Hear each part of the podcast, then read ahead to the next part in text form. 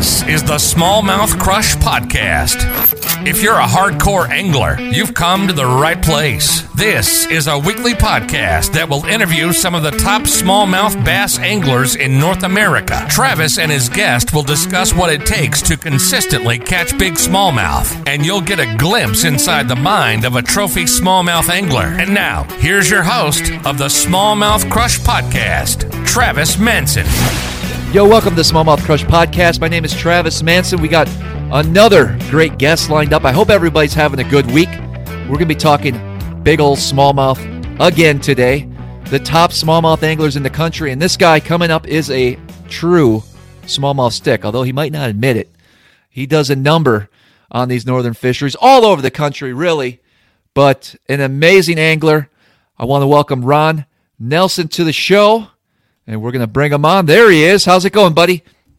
Hey, doing great. Welcome. Thanks for having me. Yeah, thank you. So, real quick, I just want to uh, let everyone know a little bit about background about yourself. If you can na- take a moment, let us know where you're at right now in, in, in the country. I want to talk smallmouth fishing with you. Yeah, I live in I live in Michigan. When does your season start for you? You know, I think our first event is supposed to be in February, but the uh, the whole cutoff and off limits that kind of deal I do want to pre-fish Okeechobee because I haven't seen it in four or five years, and this okay. year the lake's up. You know, if the water's up two feet, I think higher, so sure it'll be a whole different lake. I mean, it'll it'll be different. So I'm excited to get down there and kind of get get that feel back to that that it's lake. Be, it's got to be a blast being able to get out of Michigan in January and February and head down south and catch some big old bass. Um, oh, man, yeah. Oh, have you been doing any fishing now up your way, or is it pretty much done? You know, I'm, bet- I'm between boats right now. You know, I sold okay. my last boat, and the new boat's not arrived yet. But I've got a buddy of mine who's got a an old river boat. You know, and sure, we jump in together and go out and catch some walleye or steelhead and a few smallmouth bass that are mixed in. You know, fishing the river here.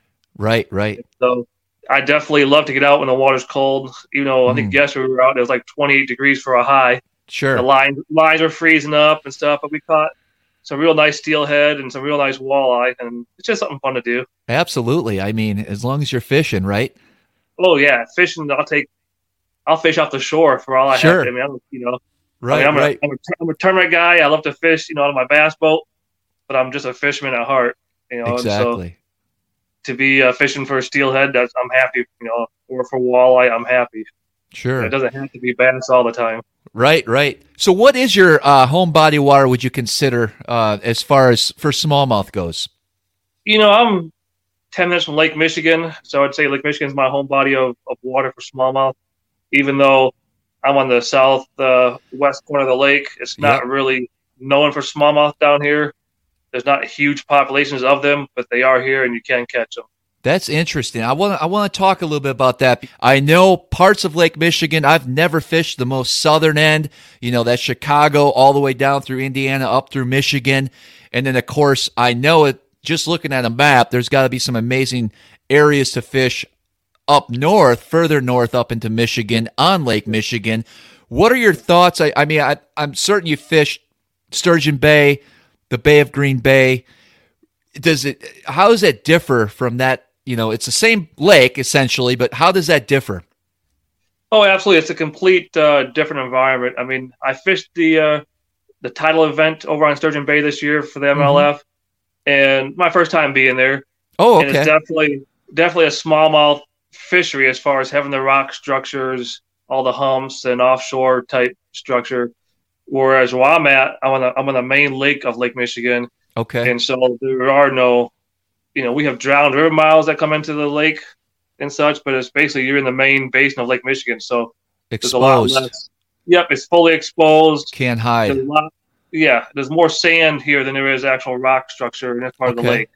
Sure, and sure. We've got nice sandy beaches here and stuff, but there are some rock structures out there and stuff. And those fish button suspend a lot too. Do you have to travel far to to find fish on that section of the lake, or is it uh, is it is it easy to pick up a map and look at your graph and kind of look for key areas or is it more you just you fished it a lot you've you've been on that body of water like for someone new that's going to try to explore that section of the lake how hard would it be to figure it out very hard would it be you know, sure yeah just because there's not much of it I mean, Mhm. that's one thing. Like going to Sturgeon Bay, for example, there's smallmouth habitat kind of everywhere, and so Sure. you kind of stumble, you can stumble into smallmouth pretty easy. Whereas in the in the main basin of Lake Michigan here, where I'm at in the southern end, is just there's not lots of that structure, and so. Sure.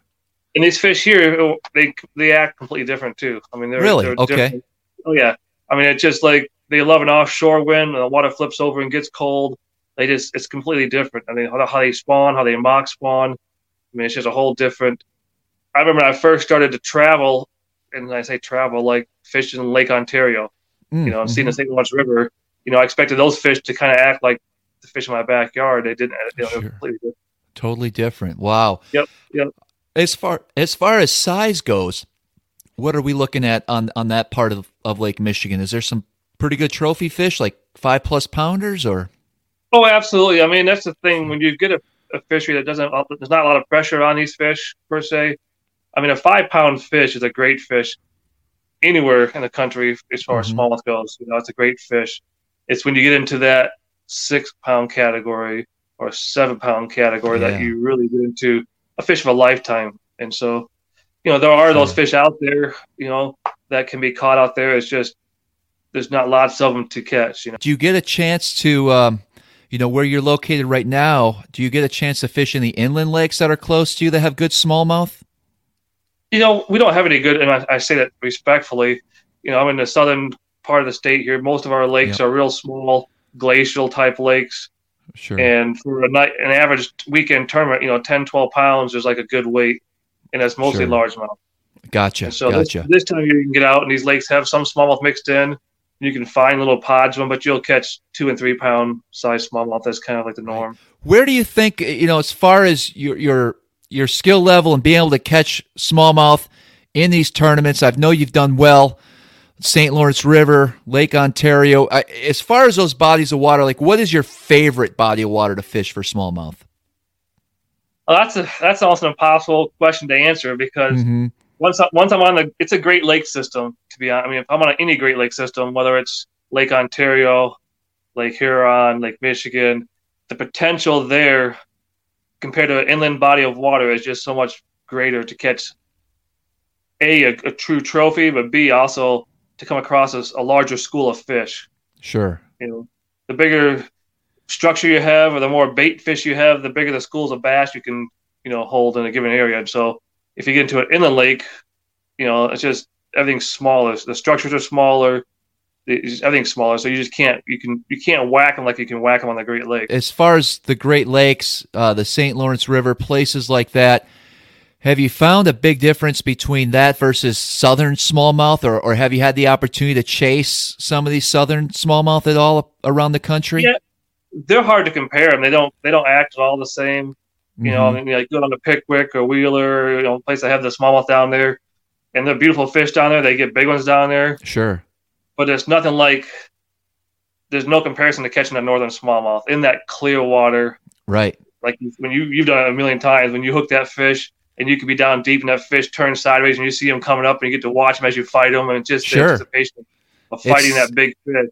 It's so It's just- addicting.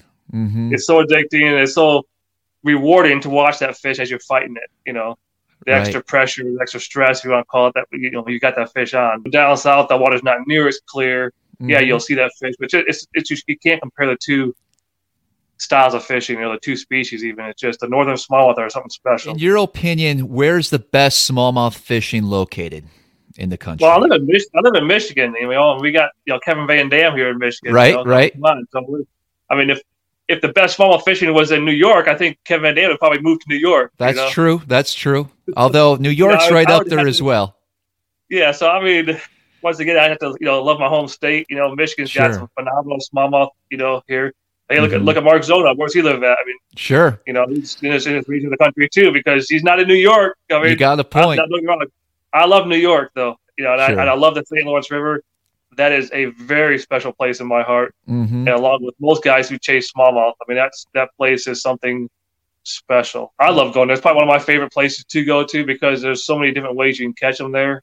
hmm And it's such a diverse fishery between the river and the lake. The options that you can, you know, you can uh, decide between basically. Speaking of different ways to catch them, what would be your favorite technique Uh, you know, what's something that gets you extremely excited? You know, you're going to be able to, you know, use this technique to catch them. What's the technique that you really look forward to when you're chasing smallmouth?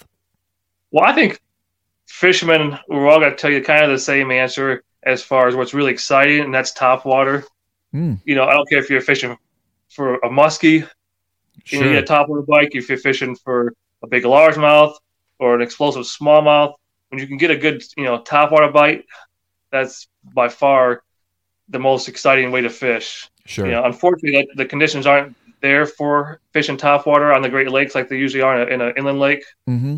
But I, I, love to catch them on top water. I mean, it's just something about whether you're you know fishing a big spook form or you sure. know whatever you're fishing for to catch them. But it's fun to watch them eat up on top. When you're going to say a, a body of water like Lake Ontario, the St. Lawrence River, and you're preparing for a big tournament coming up, what are some of the things that you're going to do to prepare before you even get there, uh, as far as trying to locate fish and and you know conditions you're going to face?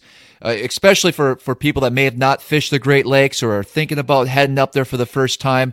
You know, where's a good starting point before you even get there? You know, my number one thing on a Great Lake system is the weather. Mm-hmm. You know, the weather dictates if you can or cannot even go onto that body of water in the first place. And so, like the St. Lawrence, there's times they will close the lake off where you cannot fish the lake, you sure. can fish the river.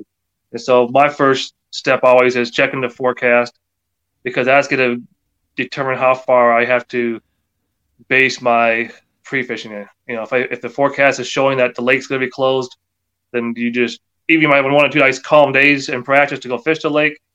You know, I probably mm-hmm. won't do that unless I'm fun fishing. I might, you know, spend my time while on the river trying to figure out how to catch them in the river. If I get them dialed in, I won't go catch them in practice. I'll go out to the lake and fun fish for a day or two while it's sure. calm, and then you know just for the fun of it. But the weather channel is going to be the number one factor as far right. as you know where am I going to actually be limited to to fish a body of water, mm, or even right. if you can fish the lake, how much time's involved to make that long run because sure. of the conditions. Some guys don't understand big water, and sure. so therefore it's not safe for them. You know, sure. A lot of guys sure. they try to run too hard, try to run too fast. They end up breaking trollers off and losing graphs and right, you know, kinds of crazy stuff.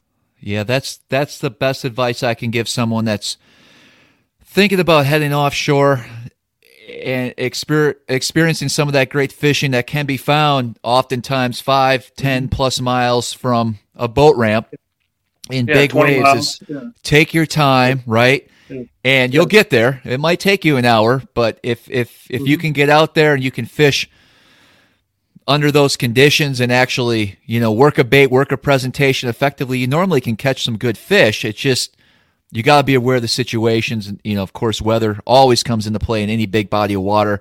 And typically, when we're chasing smallmouth, we're, we're always dealing with that. What do you think some of your strengths are when it comes to smallmouth fishing? Know, I'll do whatever it takes to catch a fish. And so now, with all the new forward imaging coming out and stuff, that's really, sure. you know, that's going to really change the smallmouth fisheries because that's where it's really going to come into play. You know, a lot more for guys who have that technology to Sure. You know, snipe them to see them fish ahead of the boat and be able to pitch to those fish with a drop shot and catch them that way. Mm-hmm. I mean, I, would say I'm a sight fisherman. Sure. You know, by, by, by nature, I love to sight fish. And, and, now with electronics looking forward, those guys are sight fishing those fish. Mm. I mean, in, in right, deep water. Right. So it it creates a lot more efficiency. I mean, it's like if you're blind, you know, casting a flat, or if you're actually seeing a fish cruising and casting to that fish, there's a big difference in percentage of hopefully getting a bite. Sure. And so the same thing now comes into play with the forward imaging. Guys are scanning around looking before they even make a cast and casting to that fish. So it's just a lot more efficient. Sure. If if you had a mm-hmm. choice between targeting deeper fish or fish that are up shallow, can I assume you're gonna you're gonna try to go for those shallow fish? Here's the thing about the offshore fish: the, the deep structure fish is they're easier to catch once you I say catch like back to back to back drops. I mean, you know, Sure. It takes if you go off offshore where you got some structure, if it's dead calm, that bite's not very likely going to be very strong because those fish are off that structure, suspended, roaming around. When you get it where there is some wind blowing, or it gets rough out, it starts creating current. Those fish mm-hmm. will actually get to that structure, get behind that structure, and that's that structure actually comes into play for a feeding advantage for those fish, and those fish actually get grouped up. Sure. So if you get the conditions to where those fish are grouped up out deep, it's just a lot easier to just drop down, catch a five, drop down, catch another five. You know how that works. It could catch a big sack of fish quite easy. Mm-hmm. Whereas if you're shallow, you got to hunt and peck for them. Like you catch one here, you lose one there, you go another half hour, another bite. It's a whole different. It's actually more work catching them shallow. Yeah, I agree. Exciting though. It's like hunting. Look, you know, It picking is. out That- that, big fish. You know, I love to fish shallow. So, you know, Sure. yeah, I love to go shallow and hunt and peck for them, but I also love to just drop down and cranking five pounders like it's nothing. Right. so whatever works. Whatever yeah, works. whatever works. As Yeah. far as your setup, so when you're when you're fishing deep, sounds like you rely a lot on your electronics. You're looking for areas. Uh, in a typical day when you're going out looking for these deeper fish, are are you are you graphing a lot? Are you spending some time, obviously, probably with your electronics? What are you looking for when you're fishing offshore, trying to pinpoint? A, are you looking for a big school? Is that your goal? are you looking for like rock, like little spots, or, or you know what? What are you typically looking for?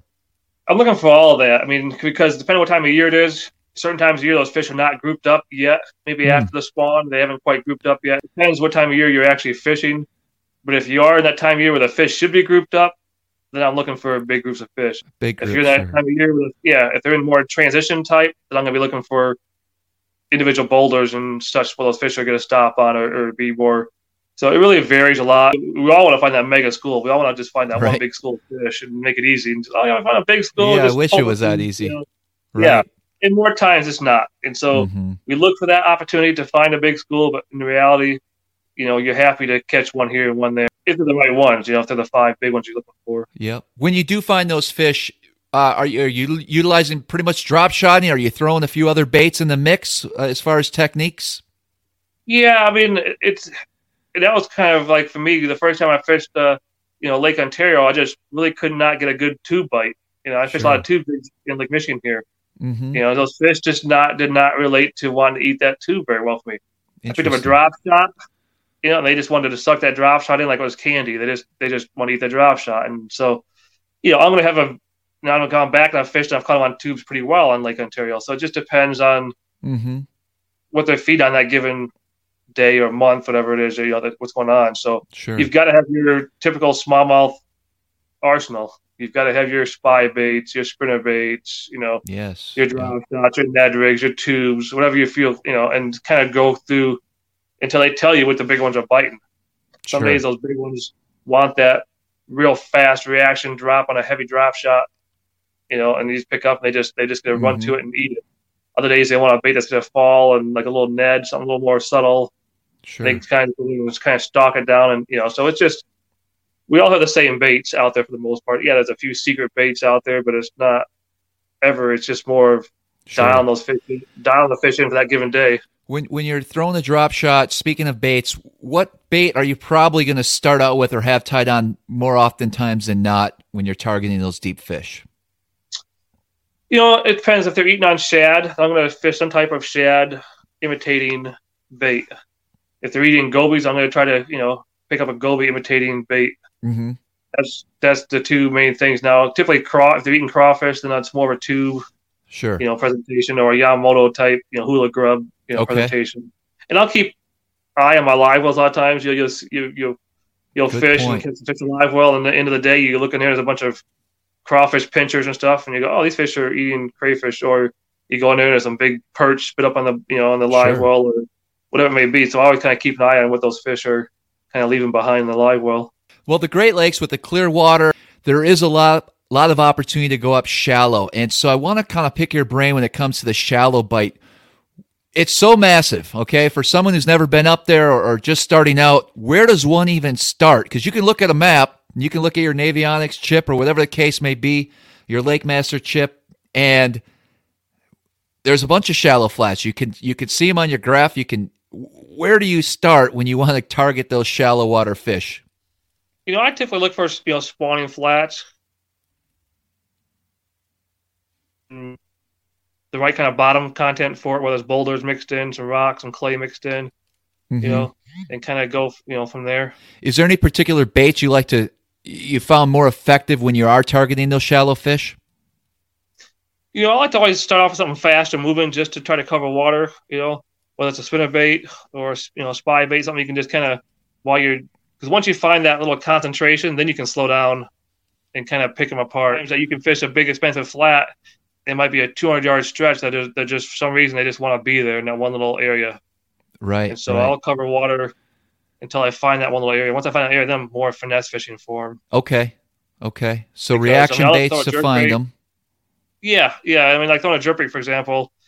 You know, I love to catch them on, the hook them on that, but I just I lose so many fish on a jerk bait. Sure. So Sure. it's like, you know, if I can throw a single hook type bait, like a spinner bait, for example, or a chatter bait, they eat that single hook, the Mhm. chance of me landing them just goes way higher. You mentioned spy baiting a, a few times. You know, I know it's effective. What what are some tips that you can give somebody that wants to go out and start throwing spy baits? Is this something you're fishing shallow? Are you are you trying to fish it deep at times? Yeah, I mean, most guys will fish it shallow, you know, and the key is having that, that sunny, flat, calm, more of like a finesse presentation where those fish don't want to respond, you know, to a real aggressive bait, but they want to stalk down a bait and, and track it and, and eat it. The setup is very crucial for that. I mean, you want to have a, a soft rod, Okay. you want to have the light lines, you make that long cast, and you've got to fight that fish really gently on them small hooks. Now, I do use it a fair amount in a deeper situation while I'll count it down, you know, and fish them deep fish actually on a spy bait as well sometimes. Okay. Most guys don't do that a whole lot. No.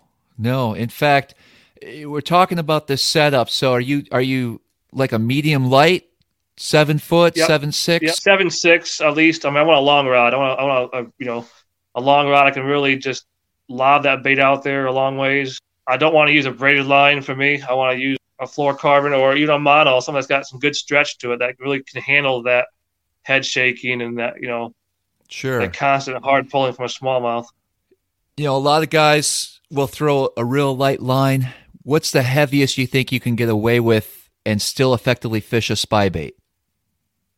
Eight pound.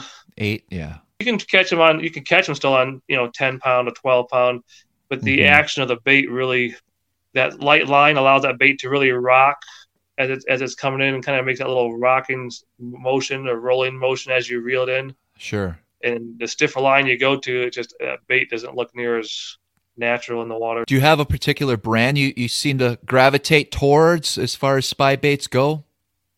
Yeah, I mean, you can buy whatever you feel comfortable in. I mean, they all make them now. Mm-hmm. And so I'm not going to promote anybody or try to say this is a magic bait. You know, you just got to, you know, pick what you like. And even color wise, you got to pick and build confidence in certain colors. That's the whole thing about fishing, you know, is it's so easy to get into guys' minds going, oh, you have to have the green pumpkin, something with a red flake in the tube, you know, or something. Uh-huh. We're always like, you know, and you dig through your box and you go, I don't have any red flake, you know, and it's like, sure. you know, guys love to get in your head to try to get in your head, and it's really not that. It's more of a mental game for the fisherman, not so much does it really matter that much sometimes. I think Keeping it simple. keeping it simple, yeah. I, that's one thing. I gotta get. I gotta. I gotta throw it more. You know. I know it's an effective way to to fish. I, I'm like you. I'd love to throw a chatterbait, spinner bait, whether it be burning or slow rolling, whatever the case may be. A lot of times, those shallow fish. It's one of my favorite ways to fish. Would be to cover water, like you were saying, throwing the spinner bait, maybe burning it back, something crazy color, you know, depending on the day, and then having a backup plastic to pitch to those those Oh, fish. see, now you're talking. Yeah. Now, now, when you see a fi- when when you're spy baiting up shallow, do you have those situations where you see a fish and he's not committing to that bait, or can you get them to bite more often than not? You know, more often than not, I mean, they will at times not. They'll stalk it for long ways and not eat it at Mhm. times. You know, but more times than not, when that fish is getting to stalk that spy bait, it's it's subtle enough that it's going to eat it. If I'm throwing that bait out there, I don't care if it's at the end of my cast or halfway back. I'm always watching that bait because Sure. so many times that fish will come up off that rock or boulder, come up, follow the bait for ten feet, and then go back down. Yeah. And if you can see that fish, you just found a fish that you're going to catch. Like I said, you have your Ned rig, have your drop shot, you follow Sure. a bait to catch that fish. And a lot of times, yeah, I'll use that big bait just to find them fish. Okay. Cover water Sure. real quick with a search bait. As soon as that big fish shows itself, you know right where to pitch in there and, and catch that fish on a hmm finesse Right. presentation. What would you consider your favorite time of the year to target smallmouth? I- You know, I said it's, it's hard to pick because, like you said, you start off and say, hey, the springtime, There's, Sure, there's I know. monster pre-spawn females that have been under the ice all winter. Uh huh. You know, and you get your first crack at them. So that's super exciting. Sure. And then you transition into summertime, and you go, "Hey, it's summertime." There's the, the thought of finding that mega school of offshore fish that just have all grouped up, mm-hmm. and then you go into fall time, and it's the opposite of spring, basically, where the fish are they're getting big and fat before the ice comes on. I always loved fall fishing Mm-hmm. just because it involves different techniques. Like I like to fish a lot of uh, silver buddy type, you know, Yeah. metal baits in the bottom, you know, Sure. in the fall time. It's Yes. just it's fun to do it back home. It's such a fun way to fish. You know, blade baits, uh, deep water. But what's your typical setup with a blade bait, and how do you fish that? One thing I definitely learned is you know it's a reaction type bait. You know, and the, the whole the whole theory always has been, oh, the water's cold, the fish don't really bite very well, and you know when you're out fishing this time of year, it, the water's going to be 36, 38, 40 degrees, 45. You know, it's mm-hmm. going to be cold. That bait is a fast moving, heavy. You know, it's it's a piece of lead, you know, and metal, and so it just crashes to the bottom. And depending if you're using silver or gold, what colors you use, or painted, and what other. There's so many options out there to fish, but sure. The key is once again is find that group of fish. That's the number one thing is finding finding a seasonal migration to Locating those fish want to migrate, Yep. and possibly even winter in certain areas. You know, you won't catch them really well every single day because those cold water fish don't feed every Smaller, single day really well. smaller feeding windows. I found that, that smaller feed late windows, when year. you find yeah. those small weed windows, you can catch them and catch them and catch them. And so Sure. setup is very crucial. I like to always have at least two different setups on my boat when I'm fishing for blade baiting. Okay. And I say that I'll fish a bait casting rod with either 12 or 15 or something like that, Okay. test fluorocarbon, a little thicker diameter line. And I'll always fish a spinning rod with like six or eight pound test as well. And there'll be always one of those two opposite combos will work. Okay. It's all about the fall. The fall rate is different. You know, the the thicker line it takes a little bit more resistance to make that that bait actually vibrate. Sure. Where that thinner that thinner line, that bait's gonna vibrate easier. But there's always gonna be a like you'll know. I mean, you'll pick up one rod and fish to an area and maybe get a few bites, and the, the next rod you'll pick up and you'll just catch them every cast almost on it sometimes. And you you can see that change. Like let's say you caught them on the spinning rod setup one day, you can go out the next, and it may be totally different. Is that what you're saying? oh yeah. Or Okay. the best part is like you say if you got a buddy on the boat with you, and Sure. you know he only brought one rod with him or something, you go, you know, and right.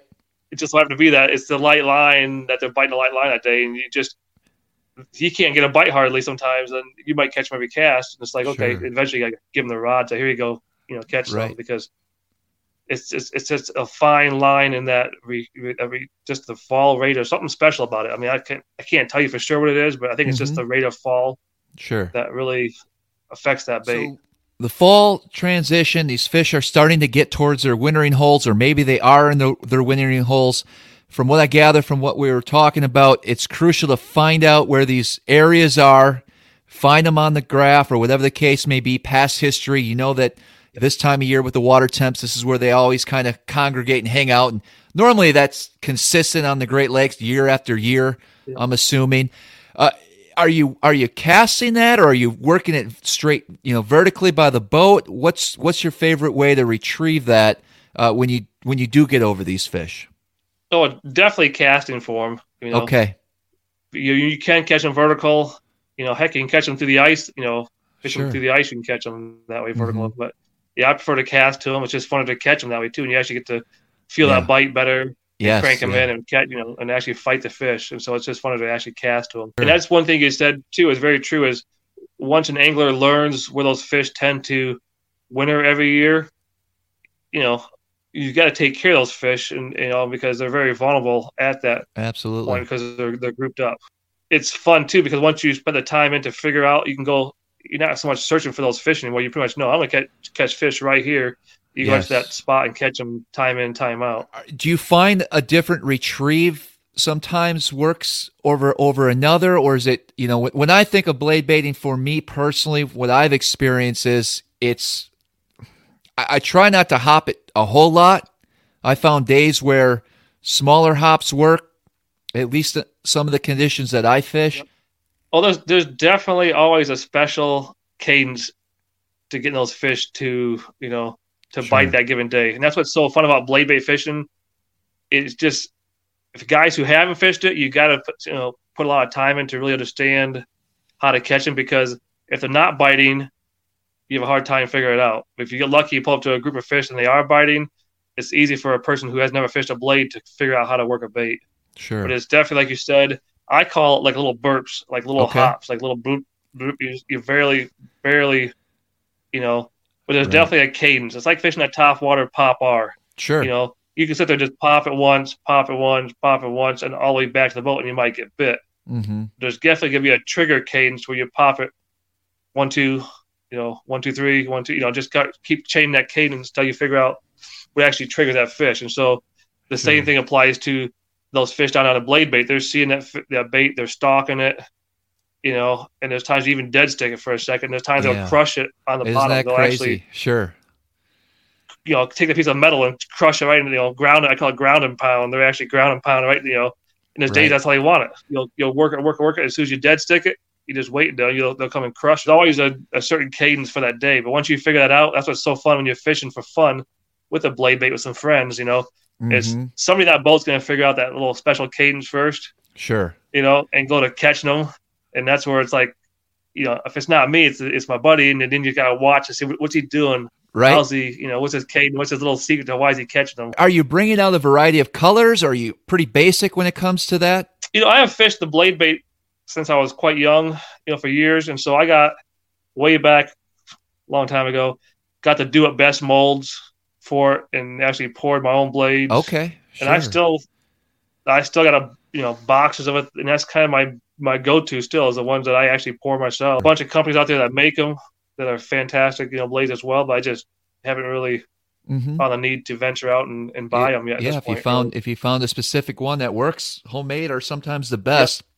So I assume it's more silver, gold, those types yeah, I'll take the time. I'll, I'll paint some. I'll paint them up sometimes as well, and give them some more natural colors or crawfish looking colors sometimes. Okay. Have you found the blade bait or have you used it a lot besides colder water? Is that a is that even a technique that you think about during middle of the summer? I mean, I've caught them on it. Sure. You know, I always always keep the box in my boat. mm-hmm. It never leaves my boat per se. But I will say I've caught them in Florida on it. You Sure. know, Sure. and it's just kind of a weird weird place to take it. You know, is to take that blade bait. You know, and it stays in my boat all the time. Sure. You know, I've caught them in Florida on it pretty good sometimes. Because you get a you get a cold front and push those you push those fish down to the bottom. You know, Mhm. that's the thing that's neat about this time of year when you're blade bait fishing is you think of the, the levels, you know, it's, it's not the top water level, it's not the mid level of water. I'm saying like if you're in 30 feet, you're not going to get bit in the t- you know first 10 feet. The next 10 feet, you're going to get the bit, bit in the bottom two feet. So those Sure. fish are really kind of in a very specific zone. Whereas the rest of the year, those fish could be, you know, kind of spread out in different zones throughout the water exactly. so Yeah, when you get into sense. a cold front down south, it's the same thing. Those fish that are a lot of times high in the water column, they get pushed to the bottom water column and kind of bunker There's down. one bait in particular that you could use for like this is it. You have to use this one bait for the next year. It's fall, spring, summer for smallmouth. What would that bait be? Whew, that's a I tough know. one, man. It's a You're tough one. Me. You're killing me because you know we're like we're like collectors. You know, we have baits I- and baits yes, and boxes yes. and tubs and trays and you know, I know. and that's why we have 25 rods in the boat I because know. you know I know. we got 25 favorite baits we want to try to catch exactly. you know. But I would say once again earlier, the the favorite way to catch them is on a top water, just because you get to watch that fish come up and play with that top water bait. Like if you're fishing a spook, and that big fish is coming up there and he rolls at it, misses it, slashes at it, misses it, and you finally hook up. Mhm. It's just something exciting about that Sure. Sure. that bite. You know, to watch that fish come up and, and chase that top water bait, and they're like a cat and mouse. You know, they're definitely Sure. teasing you. You know.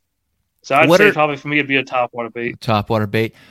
Do you have a lot of experience uh, fishing down south for smallmouth in some of the reservoirs or the Tennessee River? Have you been able to mess around with those fish on a, a regular basis or, or not too often? No, not too often because why? I mean, I just don't leave Michigan to go down south to chase smallmouth. That's Right. You know, Same you, here. you know, we, we understand that what we have in our backyard here you know, even me, I don't have great smallmouth fishing. I've got to drive two, three hours north Sure. to really get into some good smallmouth fishing. Mm-hmm. And so that's why I actually say I'm not really a smallmouth guru per se, Well, like a lot of guys think I am. You do very well I mean- in smallmouth events, so there's something to be yeah, said I mean, about it's, that. It's because it is my roots. I mean, don't get me wrong. That's where like fishing the Northern Series, you know, on Mhm. the FLW side or the Opens, whatever it may be. It's that's kind of my natural environment. So I naturally just kind of, I guess, excel without Well, even thinking about it. It, it sounds like you kind of answered my next question. I, I ask everybody that comes on, you know, what do you think in your mind separates the top smallmouth anglers out there when it comes to events and and places where these big smallmouth live? What do you think makes them so successful? Is it, you know, some people say it's just they're addicted to the smallmouth. They're, you know, they're. It sounds like to you it's just your your natural environment. It's just what you're used to. Those types of systems where these smallmouth live. I you know I don't want to answer that for you, but what do you think? What what makes someone like yourself so consistent when it does come to smallmouth fishing? I think just having that good intuition, you know, being I've done it for quite a long time, Mm-hmm. you know, and that's just not just smallmouth, that's just tournament fishing in general, whether it's largemouth or smallmouth. Is a lot of the younger kids that come out and jump into the sport, they're so blessed to have the technology that we have now to make bass fishing a lot easier. Sure. And so I would definitely say it's a lot tougher to separate a great fisherman from an average fisherman because the technology is so good out there. Sure. 20 years ago, you know, there was a huge gap between the great fisherman and a good fisherman. Make a good point. And so- yeah. And that was where the guy who had the time in the water, he knew how to triangulate those offshore spots and had them to Sure. himself. He had a paper had a paper map, Right. you know, all this other stuff. And so now that's all gone, you know, it's still if you have that intuition, that still helps separate the great angler from a good angler. And so I say that meaning that if you do something all the time, it becomes second nature to you. And so for me, I don't do smallmouth all the time, but I've done it long enough that it becomes second nature to me. Sure. And so if I go to Lake Champlain, if I go to the Thousand Islands, if I go to Traverse City up in Michigan here or somewhere, you know, it's just I'll adapt and adjust a lot quicker than a guy who comes from Florida Sure. to go fishing for smallmouth who doesn't understand, Right. you know, the natural cycle and just natural habits of that fish. It's a whole nother world and they're a whole nother beast, but that's why we love them. It's super exciting fishing for smallmouth. I'm glad you could join me uh, tonight. It, it's uh, it's been a pleasure to talk to you, pick your brain about these big smallmouth, uh, and uh, I wish you the best of luck for uh, 2021, and hopefully you have another great year. Oh man, I tell you, it's a, you know, I'm a big Christian, you know, and I believe that God has always provided, you know, for me. And so to look back on 2020, it has been a blessed season. I look back on 2019 as a blessed season. I look on Sure. 2017, 2018, 20, you know, you know, Yeah. so I just I look forward to 2021 being another great season. And so sure. I do got to give a shout out to my sponsors that have Yeah, made it absolutely. possible. You know, and that's where, you know, I'm growing in the sport still. You know, I feel like I'm not arrived yet, but I'm still climbing that ladder. You know, I, I, I fish for fun, like you and everybody else. You know, it, it's just in your blood. It drives you, but it makes it a lot easier when you have good products behind you. Like I run a Ranger, Mhm. always have. You know, nitros have come a long ways. They make a great product. You know, I've chosen to run a Ranger, and it's been a big part of my confidence in running a big water situation where I feel like my hull's going to hold up. It's a great You boat I've for running offshore. from day Yeah. one. That's always been a deal for me. But I picked up 13 Fishing. They make rods, reels, baits, and I've had them last year, and that made a huge difference on my 2020 season as far as just having really good, solid, consistent rods and reels on my boat. Yeah, I got to give them a big shout out because, you know, before I had a mixed match of everything Mhm. on my boat. Yes. It's like a golf Yep. set of golf clubs where you have, you know, a kind of all these different clubs, but now I have all the same brand of stuff, and it just Sure. I've gotten to know their stuff a lot better, and it's a lot more consistent, and it just it helps close the gaps on little things. And I say like little subtleties. Sure. you know. Well, yeah, knowing your And so equipment and how how it you know how it operates and everything's consistent. That's a huge deal. I know when a lot of people when they start out, just like myself, it sounds like yourself. You know, we had a mixed match of different things. Some reels worked, some didn't. Some had terrible drags, and we just kind of dealt Mm-hmm. with it. And once you have a Yep. complete system and you can rely on that and you know exactly when you pick up this rod, you know how exactly it's going to feel before you even pick it up. You become intimate with that with that equipment and I think that allows you to just stay focused on the main thing which is trying to locate fish and get them to bite. And you know, equipment that's top notch when it comes to rods, reels, tackle, it's extremely important. It's very important for the fact as far as competition wise goes, as far as finishing well, because one or two bites can separate you from being Sure. first to being tenth or from first to fifteenth. And so if you can do some things to minimize lost opportunities, and that's a big deal where you the rods and reel combos that are you know yeah, I say that like closing the gap, I mean like having the exact right ideal rod for that for that bait Sure. as before, I might have a rod and reel combo that's maybe not ideal for that bait, Mm, and so yeah. maybe I tend to lose more fish because of that. And so now I feel like I've got stuff more dialed in and having more rods and reels available to me to Sure. get that percentage up higher and, and to fish well. You know, and, yeah, yeah. and before, you know, you know, I always just ran regular batteries, and now this last year I ran uh, lithium batteries. You know, Okay. Tech lithiums, and so Sure. once again, that's another peace of mind if you're running Yeah. shallow and running a bunch of spots, having that battery life to fish all day hard. hmm Whereas before, you might fish hard for four or five hours and the batteries start to wear out. You're kind of like, okay, I better slow down and you know, Sure. not cover much water. Yeah. So it's just all the little things that you know you start adding up. And I I definitely want to give a big shout out to uh, Mark Pfizer. He's down in Indianapolis, Indiana. He owns Trick Step. It's actually a, a step that goes onto your trailer that helps you walk up into your boat. Okay. You know, and he is actually Scott Dobson's title sponsor last year. and I think he will be again this next year on the circuit. Sure. You know, he gave me a, a step to use last year. And I'm like, yeah, you know, yeah, thanks, Mark. I won't really. You use it all the time, I bet. You know, Right. And I, I can't Can't live without it. I mean, it's, Yeah.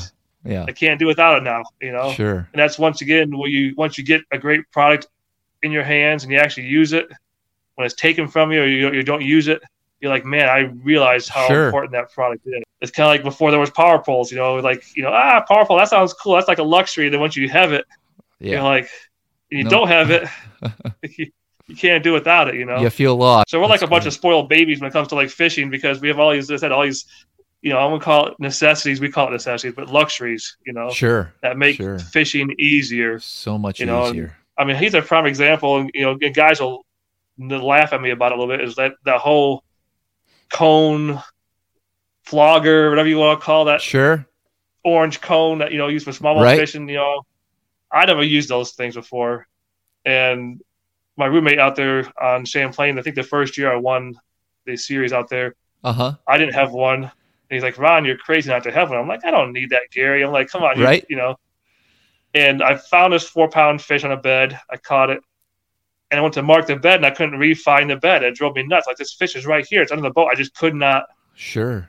find it because it got the clouds kind of came in. It got choppy out.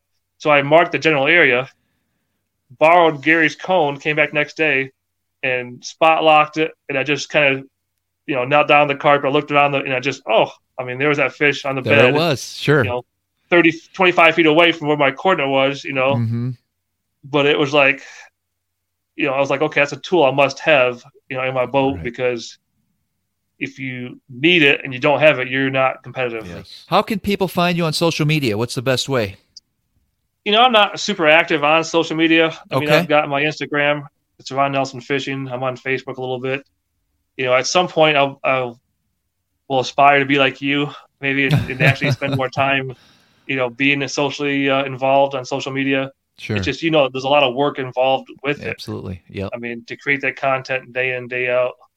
And, you know, it's awesome that you do that because it's a lot of work involved. Yeah, yeah. Thank you. It's it's uh it's been fun. We get to hang out and talk to uh, great anglers like yourself. So again, I want to thank you for coming on the podcast. We look forward to your uh, to following you next year. Best of luck, and I appreciate everybody listening to this.